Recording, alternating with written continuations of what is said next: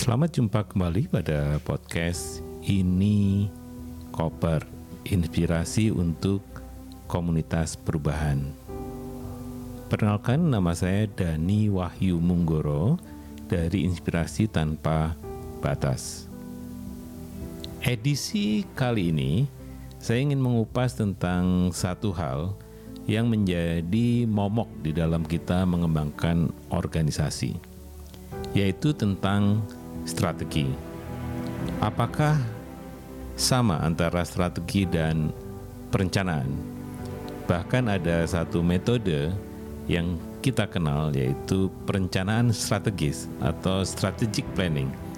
Dua konsep yang dipadukan menjadi sebuah pendekatan yang umum dipakai oleh banyak organisasi baik pemerintah, bisnis maupun organisasi masyarakat sipil.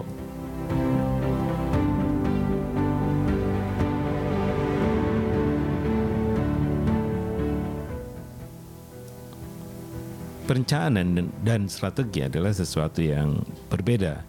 Pada saat dipadukan menjadi strategic planning, sebenarnya tidak membantu karena memang keduanya sesuatu yang berbeda. Kita kupas dulu tentang rencana. Rencana adalah serangkaian kegiatan yang akan dilakukan untuk memperbaiki kinerja organisasi. Misalnya, perbaikan kualitas riset misalnya atau informasi, perbaikan kegiatan di lapangan, perbaikan sistem keuangan, peningkatan kapasitas staf, dan seterusnya. Kegiatan-kegiatan itu bukan strategi. Semua yang dilakukan dalam perencanaan tidak selalu membuat organisasi itu bahagia. Lagi-lagi, karena kegiatan-kegiatan atau rencana itu adalah bukan strategi.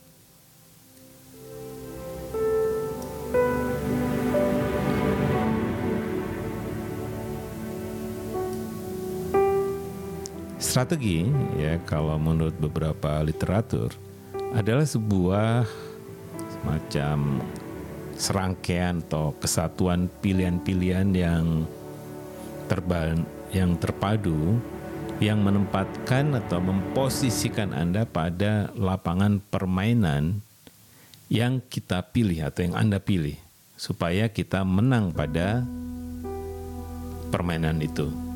Jadi saya ulang ya bahwa strategi itu adalah sebuah kesatuan yang terpadu ya dari pilihan-pilihan yang kita punya sehingga menempatkan kita di dalam posisi yang unik di lapangan permainan.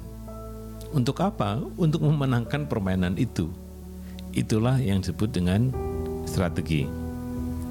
Jadi di sini strategi itu bukan kegiatan, melainkan sebuah teori. Teori yang diyakini oleh kita atau Anda untuk memastikan bahwa tujuan-tujuan yang ingin kita capai di dalam sebuah organisasi itu akan terwujud.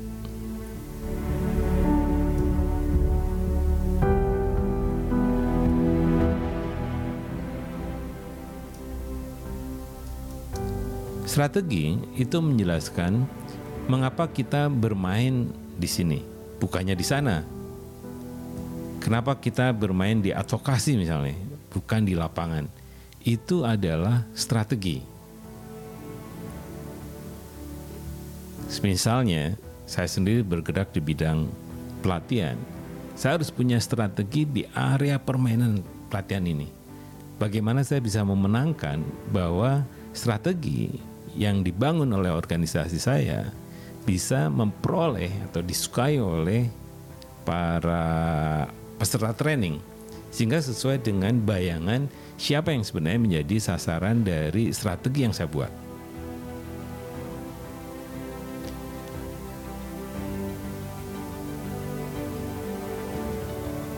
Berbeda dengan perencanaan, strategi itu harus koheren.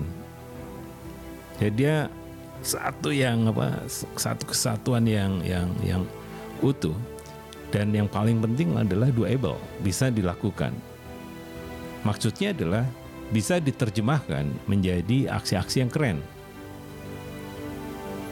Sedangkan perencanaan atau planning tidak selalu koheren. Kadang hanya rangkaian kegiatan yang tidak ada hubungannya sama sekali. Dan kalau ditanya semua staf kita, semuanya menyatakan saya sibuk pak. Jadi perencanaan bisa jadi hanya kumpulan dari berbagai kegiatan. Dan saya banyak jumpai di banyak organisasi baik bisnis, pemerintah maupun juga organisasi non pemerintah. Nah, kenapa para pemimpin, ya, para direktur dan sebagainya itu lebih banyak fokus pada perencanaan? Pertama adalah karena perencanaan berhubungan dengan sumber daya yang kita miliki. Dan bagaimana sumber daya itu dimobilisasi untuk mencapai output-output atau kinerja yang memang sudah di apa semacam dimandatkan kepada ya para leaders ini, para direktur ini. Oleh karena itu di dalam perencanaan semuanya itu dikontrol, ya dikendalikan berapa anggarannya, ya berapa frekuensi kegiatannya, berapa sebenarnya ya yang akan kita mobilisasi tahun ini. Sehingga saya sering dengar ya di dalam di dalam perencanaan sebenarnya idenya adalah bagaimana mengontrol semua biaya-biaya yang ada di kantong kita. Ya, jadi perencanaan pada intinya adalah bagaimana membuat kita semua nyaman, ada anggarannya, ada kegiatannya, ada ada alokasi bagi semua yang akan kita kita lakukan dan sebagainya. Sehingga memang perencanaan itu pasti membuat kita nyaman karena kita tahu mau ke mana, apa yang harus dilakukan, berapa anggarannya, kapan, di mana, dan sebagainya. Itu bisa. Nah, berbeda dengan strategi. Strategi itu berhubungan dengan outcome atau orang di luar sana yang akan berubah, orang yang di sana akan memperoleh kebahagiaan, orang di sana yang akan menjadi lebih sejahtera. Sehingga fokus di dalam di dalam membangun strategi itu adalah hasil apa yang ingin kita capai atau dampak apa yang ingin kita capai sebagai simbol kemenangan dari organisasi kita. Jadi, kalau di dalam perencanaan kalau ditanya siapa customernya?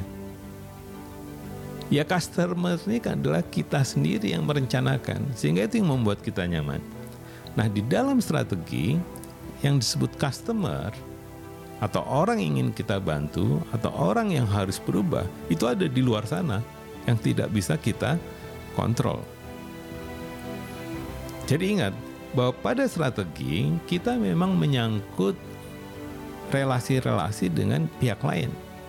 Itulah yang membuat kita menjadi tidak nyaman karena tidak bisa mengontrol hasil yang kita bayangkan yang kita bayangkan itu sesuatu yang, sesuatu yang tidak pasti. Oleh karena itu, sebenarnya adalah bagaimana kita bisa membangun strategi yang kita yakini itu bisa ya diterima oleh kelompok-kelompok yang akan kita bantu tadi atau kelompok-kelompok yang ingin kita dorong untuk berubah. Nah, kalau kita tidak yakin, maka bagaimana kita akan membangun strategi menurunkan itu menjadi aktivitas atau kegiatan.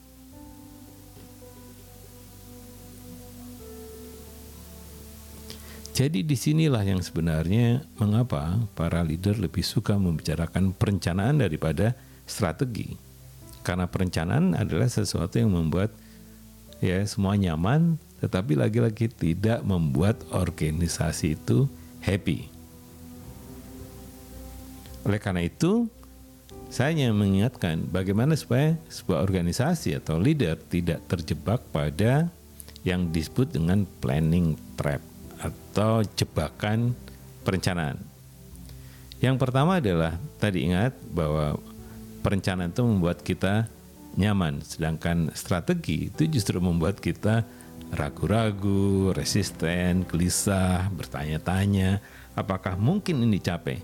Nah, kalau kita mengalami peristiwa itu di dalam sebuah organisasi, pada situasi inilah sebenarnya boleh jadi itu adalah sebuah strategi karena kita tidak pasti apakah yang kita ingin lakukan adalah sesuatu yang bisa kita capai?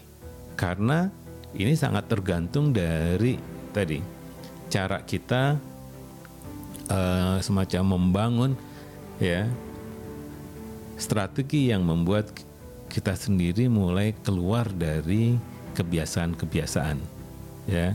Oleh karena itu beberapa orang menyatakan bahwa bukanlah sebuah manajemen yang buruk kalau kita menyatakan sesuatu yang tidak pasti justru ketidakpastian ini memberikan kesempatan pada organisasi untuk menjadi lebih keren atau melakukan sesuatu hal yang luar biasa. Nah, yang kedua supaya kita tidak masuk dalam jebakan perencanaan adalah kita harus membaca landscape itu lebih lengkap ya, lebih jelas dan yang paling penting sebenarnya adalah bisa melihat hal-hal yang tidak dilihat oleh organisasi yang lain sehingga kita bisa tweaking ya, bisa mengubah ancaman-ancaman ini, kontradiksi-kontradiksi ini menjadi peluang untuk menemukan strategi yang jitu untuk melakukan perubahan yang kita bayangkan. Nah, yang penting adalah yang ketiga bahwa kita harus merumuskan merumuskan strategi di dalam kalimat yang pendek yang menjelaskan sebenarnya di mana kita bermain, kualitas kita seberapa, bagaimana caranya, dan sistem apa yang akan kita lakukan untuk mencapai tujuan akhir kita. Terima kasih, sampai jumpa pada podcast berikutnya.